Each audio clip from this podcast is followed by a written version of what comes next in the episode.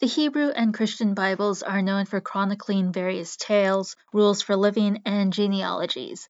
Sometimes the reading can get a bit dry and boring. There is an outlier called the Song of Solomon that is a celebratory poem about love between a man and a woman. And it is smut. Now, some people will say that it's not smut, it's an allegory about spiritual love between God and humanity. Uh, with all the mentions of kissing and beautiful breasts, that would be some allegory. Among all the sexual language, there's one line that really stands out to me. Song of Solomon, chapter 7, verse 2. Your navel is a rounded goblet that never lacks splendid wine. First of all, what is wine doing in a woman's belly button? And what do you do with wine? You drink it.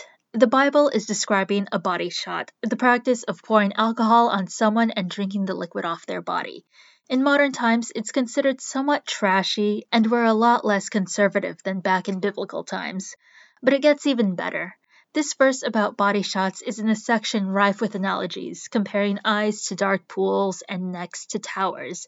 It stands to reason that the body shot line is also some sort of analogy. But for what? Oral sex on a woman.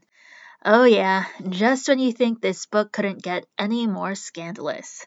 So, next time you want to have dirty talk with a religious Christian, just quote the Bible